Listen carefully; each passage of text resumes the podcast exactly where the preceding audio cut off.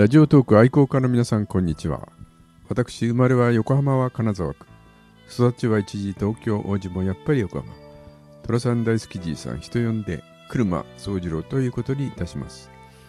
今日はラジオトークのじゅうさんかいめです。だいはちかいめから自分がおすすめする各作品の見どころをお話ししていますが、今日はさんじゅうはっさくの知床慕情からです。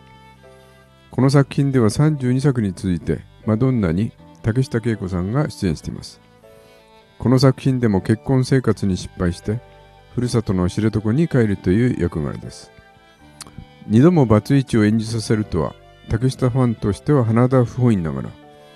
山田監督はそのようなキャラにぴったりと踏んだのかもしれません。実生活でもかなり年齢差のある方と一緒になってますんで、寅さんとはかなり相性のいいマドンナと言えそうですね。共演が名優三船敏郎で、マドンナ凛子さんの父親役ですが、こちらも頑固一徹で寅さんとの相性抜群でした。今回寅さんはおそらくシリーズ始まって以来の寅屋の店番をするんですが、明治維新の武士の商法じゃないけど、全くやる気なしでいけませんよね。三尾にも怒られる始末で、こちらも見ものです。ところが知床に来ると人が変わったようにいい人になっています。この対比を、対比を見比べるのも面白いですよ。凛子さんと寅が自然に仲良くなるのもシリーズ中で特筆ものですが、船長の何気ない一言で全てパーになってしまうのはいかにも残念でしたよね。ラストで寅屋に凛子さんがやってきますが、もう寅さんには未練がなさそうで、あまりにあっけないよね。にじゅうななさくの文さんとはえらい違いだったな。続くさんじゅうきゅうさく寅次郎物語は、またまた寅に隠し子がっていうところから始まりますね。よほど信用ないですよ、この人は。隠し子というと、じゅうよんさくの子守歌での赤ん坊や、じゅうろくさくの桜田淳子を思い浮かべますが、こちらは敵や仲間の息子と分かり、またまた家族一同ほっとします。今度は寅さんが秀吉っていう名前負けしそうな子を連れて、母親探しの旅に出かけるわけですが、旅先で今回のマドンナ、秋吉久美子が演じる化粧品のセールス、高子と出会うわけです。正直自分のそれまでイメージしていた秋吉久美子とはかなり違ったキャラで熱演していたと思います。リリーさんにも近い感じがして、父さん母さんと呼び合う寅さんとの相性もバッチリだったんじゃないかな。目立たく秀吉の母親と再会できるわけですが、一緒にいた、いたいとごねる秀吉に、渡世人とはどういう人間なのかを厳しく伝えるとら、これ名場面でしたよね。またラスト近くで三尾の質問への名回答がありましたが、今作は辛い出発になっていなかったのが良かったよね。見どころ豊富ないい作品になったと思います。よんじゅっさくのサラダ記念日は、当時話題になった田原町の短歌集をもじって、各所に短歌を取り入れての作品ですが、渥美清も配合風典を持ち、数々の俳句を残していますね。各場面でタイミングよく短歌が出てくるので、作品のいいリズム感が出ていると思います。こちらのマドンナは信州小諸の病院の女医さんを演じる三田佳子ですが、この名医をゲストの三田寛子が演じており、三田三田コンビが冴えています。この名画界を早稲田大学に寅さんが乗り込んで授業を乗っ取ってしまうという奇抜な場面がありますが、産業革命の蒸気機関発明のワットとだいにじゅっさくのワット君がごっちゃになり、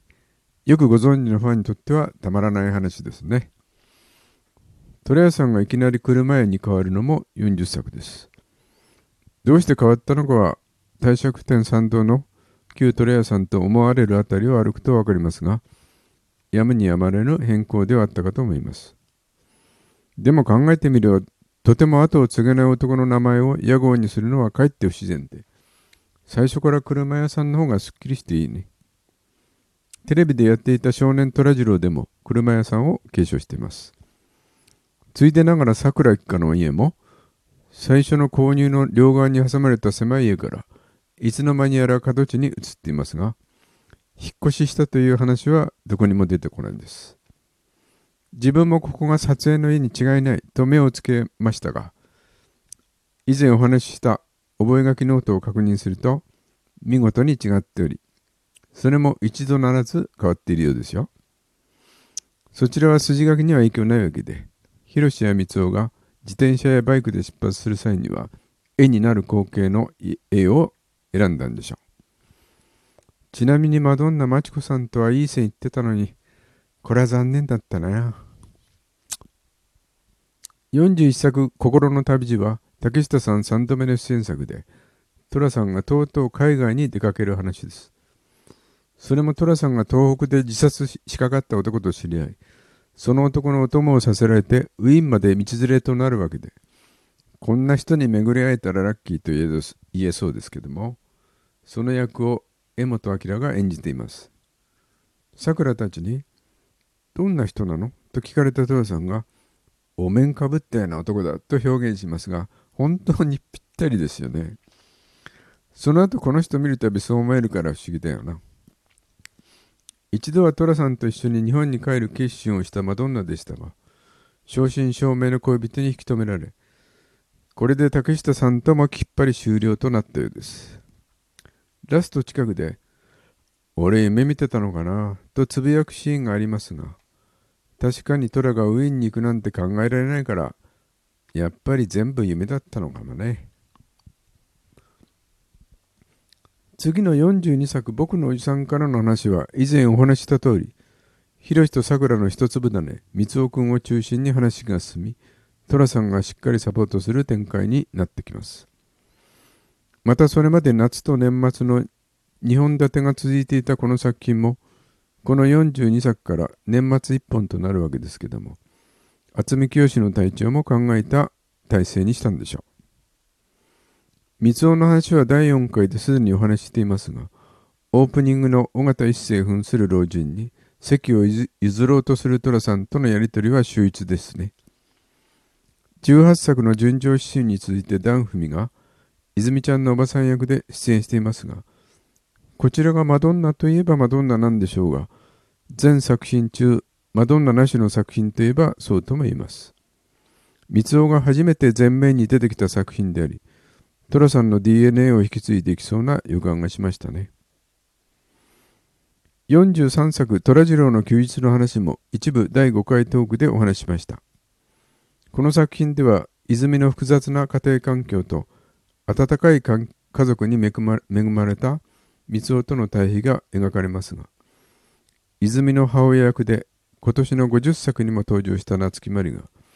これまでの夫との関係と今の心の内をよく演じていました。九州の温泉で寅と光雄、泉ちゃんのよにんで家族ごっこをしますが、ここでもどうにも自分の感情にやり場のないお母さんの姿が見られます。この親子の関係は今年のごじゅっさくまで続いているようです。続くといえば、ラスト近くで寅さんが旅に出るとき、光雄に何か困った時があったら空に向かっておじさんを呼びなと言って去っていきます。これも今年まで続いていたんだろうね。次のよんじゅうよんさくは久しぶりに寅さんとタコ社長のお約束の裏庭での大バトルが見られるわけですが、残念ながら渥美さんの体調もあり、音声のみとなってしまいました。この作品での光雄も作に少しお話ししていますが、泉ちゃんからの電話で階段を駆け下りたり、行き先が不明でも探しに出かけたりで、いよいよ寅に似てきましたよね。ただ先に寅さんに見つけられてしまいますから、まだまだ修行は足りないよね。今回のマドンナの吉田秀子扮する未亡人のかみさんとは、なかなか危険な場面がありました。よんじゅうはっさく中でも一番の謎と言えそうですよ。皆さんの推理はいかがでしたか?そろそろお時間が来たようです。今日はこれにてお開きということで、寅さんファンの皆様、次回またお耳を拝借いたします。